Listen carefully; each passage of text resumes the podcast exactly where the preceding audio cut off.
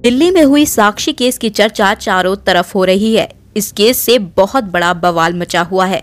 आप सभी ने भी इस केस के बारे में अब तक कहीं ना कहीं से ज़रूर सुन लिया होगा। नहीं तो केस क्या है, ये आपको पता चल गया होगा। कल के बाद अब तक क्या क्या नई बातें सामने आई हैं, पहले उसके बारे में बात कर लेते हैं।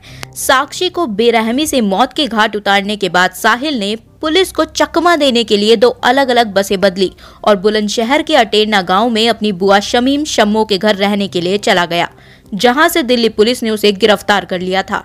पता चला कि साहिल मैकेनिक है, जो एसी फ्रिज ठीक करने का काम करता है, जहाँ पहले इसमें साहिल के मुस्लिम होने पर भी कलावा और रुद्राक्ष पहने होने पर सिर्फ़ लव जिहाद का एंगल देखा जा रहा था। वहीं कल इसमें लव ट्रायंगल के मामले के होने का भी पता चला। मीडिया रिपोर्ट्स की माने तो साक्षी के नाम पर प्रवीण नाम का टैटू बना हुआ था। पता चला है कि प्रवीण साहिल और साक्षी का दोस्त था।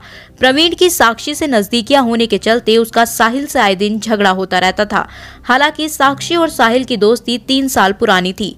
इसके बावजूद वो प्रवीण से दूर रहने की बात कहता था, लेकिन साक्षी साहिल से दूर होना चाहती थी और ये बात उसे नागवार थी। इसी बात को लेकर दोनों के बीच शनिवार को झगड़ा हुआ था। उस समय साक्षी ने साहिल से उसकी शिकायत पुलिस से करने के लिए कहा था। इन्हीं बातों से साहिल आग बबूला हो गया था। वहीं अब जानकारी ये मिल रही है कि साहिल ने खुद पुलिस को पूछताछ के दौरान बताया कि साक्षी की झबरू नाम के शख्स के साथ दोस्ती थी, जिसकी वजह से उसने साहिल से दूरी बना ली थी, जो साहिल बर्दाश्त नहीं कर पाया और उसने इस वारदात को अंजाम दिया। बताया तो ये भी जा रहा है कि साहिल पिछले पंद्रह दिनों से साक्षी को मारने का प्लान बना रहा था और उसे साक्षी को मारने का कोई अफसोस नहीं है। जब तक कोर्ट से कोई फैसला नहीं हो जाता, तब तक ऐसी नई नई अपडेट्स तो रोज मिलती ही रहेंगी। लेकिन आज संवाद में हम इन अपडेट्स पर बात नहीं करेंगे, क्योंकि ये न्यूज़ अपडेट्स तो आपको न्यूज़ चैनलों से भी मिल जाएँगी। इसलिए मैं आज इस इश्यू से जुड़े, लेकिन इससे भी कई बड़े इशूज पर बात करूँगी। क्योंकि इसमें लव जिहाद का एंगल जोड़ा जा रहा है। तो पहले उस पर बात करते हैं। कुछ लोग कहते हैं कि लव जिहाद है और कुछ लोग कहते हैं कि नहीं है। या है तो इक्का दुक्का मामले हैं। उनसे ये साबित नहीं होता कि वाकई में ये समस्या है। तो उन लोगों से मैं ये पूछना चाहती हूँ कि मामले तो आ रहे हैं, ऐसे पहले भी आए हैं। तो आप ये तो कह ही नहीं सकते कि ये है ही नहीं। और अगर आप उन कैटेगरी वालों में से हैं जो कह रहे हैं कि इक्के दुक्के ही मामले हैं तो तब भी आप मान रहे हैं कि इसमें सच्चाई तो है। तभी तो इक्के दुक्के ही सही, लेकिन मामले आ तो रहे हैं। तो ये प्रॉब्लम का कोई सोल्यूशन तो होना चाहिए ना? अब मैं अगर एग्ज़ाम्पल देकर कहूँ कि जब हमारे देश में कोविड के इक्के दुक्के मामले आ रहे थे, तब सरकार अगर यही सेम चीज़ कह देती कि इक्के दुक्के मामले ही तो है, इससे ये साबित नहीं होता कि कोई कोविड है।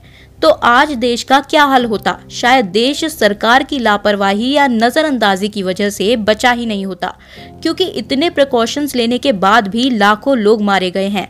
अगर वो भी नहीं लिया होता तो करोड़ों लोग आज देश में मर चुके होते।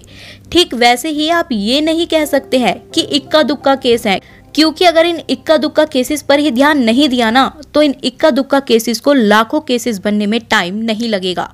तो अब इस प्रॉब्लम का सोल्यूशन क्या है? देखो, सीधी सी बात है, हर चीज़ के लिए कानून नहीं बन सकता। हमें खुद से ही चीज़ों से मुकाबला करना सीखना होगा। वो कैसे? इसका एकमात्र सॉल्यूशन है जागरूकता। अंग्रेज़ी में कहते हैं अवेयरनेस तो आपको खुद को, अपने परिवार को और खास करके घर के युवाओं को, जिनमें घर की महिलाओं को, लड़कियों को स्पेशली अवेयर करना होगा। यहाँ मैंने लड़की और महिलाओं को स्पेशल इसलिए मेंशन किया है, क्योंकि ये लव जिहाद का मामला है और इससे खतरा उन्हें ही है। जब मैं कहती हूँ अवेयर करना तो उससे मेरा मतलब होता है सोशली मेंटली प्रैक्टिकली अवेयर करना कि समाज में क्या चल रहा है, देश में, दुनिया में क्या चल रहा है, उसके बारे में उन्हें पता होना चाहिए। क्योंकि आजकल मैं देखती हूँ ज़्यादातर युवाओं को स्पेशली लड़कियों को जर्नल नॉलेज ज़ीरो होती है। जब उन्हें यही नहीं पता कि देश की राजधानी का नाम क्या है तो आप ये कैसे उम्मीद कर सकते हैं कि उन्हें ये पता होगा कि लव जिहाद क्या है? तो इसमें फैमिली इन्वायरमेंट बहुत मदद करता है। आप अपने घर में परिवार के साथ न्यूज़ देखने की आदत डालिए। ज़्यादा नहीं तो कम से कम एक या आधा घंटा ही सही। उससे आपका परिवार अवेयर होगा कि देश में चल क्या रहा है। उनसे देश में चल रहे मुद्दों पर डिस्कशन करना शुरू कीजिए, जिससे अगर कोई जानकारी उनके पास नहीं होगी तो वो खुद उसके बारे में पता करने की कोशिश करेंगे, क्योंकि ये ह्यूमन टेंडेंसी होती है। और फिर ऐसे ही उन्हें खुद से न्यूज़ देखने में इंटरेस्ट आने लगेगा। और अपडेटेड रहने के लिए वो खुद भले ही थोड़ी देर ही सही न्यूज़ ज़रूर देखने लगेंगे। क्योंकि खुद उन्हें क्यूरियसिटी रहने लग जाएगी कि देश दुनिया में क्या चल रहा है।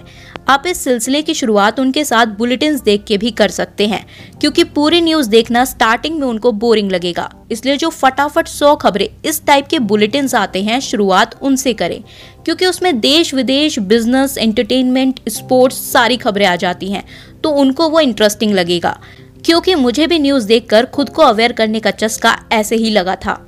इससे उनकी नॉलेज तो बढ़ेगी, साथ ही वो प्रैक्टिकली हर चीज़ को देखना शुरू करेंगे उनको दुनिया की सच्चाई पता चलेगी। साथ ही घर की बेटियों को फाइटिंग स्पिरिट सिखाए, उनको लड़ना सिखाए डिबेट करना सिखाएँ, जिससे उनको सही गलत में फ़र्क समझ आए और वो गलत से लड़ना सीखें। अब आगे साक्षी केस से ही बात कर लेते हैं। साक्षी महज 16 साल की थी। नाबालिग थी और मीडिया उसे 16 साल की बच्ची कह रही है। ठीक है 16 साल की बच्ची मान लिया। पर इसे 16 साल की बच्ची का बॉयफ्रेंड था। और काफ़ी मीडिया रिपोर्ट्स तो साक्षी के साथ दो और लड़कों को दिखा रहे हैं। तो इस 16 साल की बच्ची के तीन बॉयफ्रेंड या चलो दो ही बोल दो एक साहिल और एक प्रवीण जिसके नाम का टैटू उसने करवा रखा था जैसा कहा जा रहा है। तो ये बात टेंशन पैदा नहीं करती कि 16, 12, 10 साल के बच्चे आजकल पढ़ाई लिखाई करने की जगह बॉयफ्रेंड गर्लफ्रेंड बना रहे हैं। अपनी ज़िंदगी का सबसे इम्पोर्टेंट टाइम ये लोग आशिकी में बर्बाद कर रहे हैं। जब इनकी आगे की ज़िंदगी की नींव तैयार होनी है। आपने देखा होगा, आजकल रील्स और ये शॉर्ट्स का कल्चर है, जिसमें आपको छोटे छोटे बच्चे वल्गर डांस या रोमांटिक सीन इनेक्ट करते हुए आसानी से दिख जाते हैं। उनके माँ बाप इतने बेखबर होते हैं, उन्हें यही नहीं पता होता कि उनके बच्चे क्या कर रहे हैं। तो ये लोग कैसे माँ बाप हैं? और काफ़ी बच्चों के तो माँ बाप ही उनसे ये सब करवा रहे होते हैं। तो ऐसे में आप इन बच्चों से क्या उम्मीद करोगे कि ये देश के लिए आगे जाकर क्या करेंगे? ये बच्चे समय से पहले मच्योर हो रहे हैं, जो कि सही नहीं है। और इसका सबसे ज़्यादा क्रेडिट सोशल मीडिया को जाता है। गलती उन पेरेंट्स की है जो बच्चों को इनका एक्सेस देते हैं। वो खुद के परिवार का ही नहीं, पूरे समाज और देश का नुकसान कर रहे हैं। अब बच्चों के दिमाग में सब फालतू चीज़ें, ये वेब सीरीज़ और फ़िल्में भी भर रही हैं, जहाँ स्कूल का प्यार टीनेज लव ऐसी स्टोरीज दिखा के टीनेजर्स के प्यार को ग्लोरीफाई किया जाता है। और उनकी सॉफ्ट ब्रेन वॉशिंग की जाती है, जिससे टीनेजर्स इन्फ्लुएंस होते हैं और वो भी ये सब अपनी स्कूल लाइफ में करने लग जाते हैं।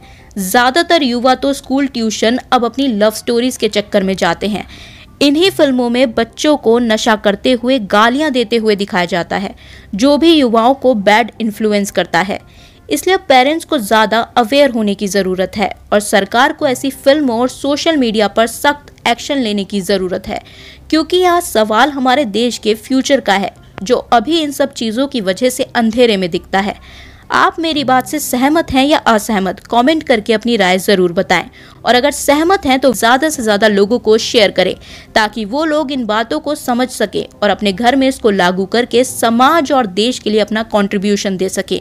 और ऐसे ही और संवाद को सुनने के लिए संवाद को फॉलो करें और चैनल को स्टार्स रेटिंग देना ना भूलें।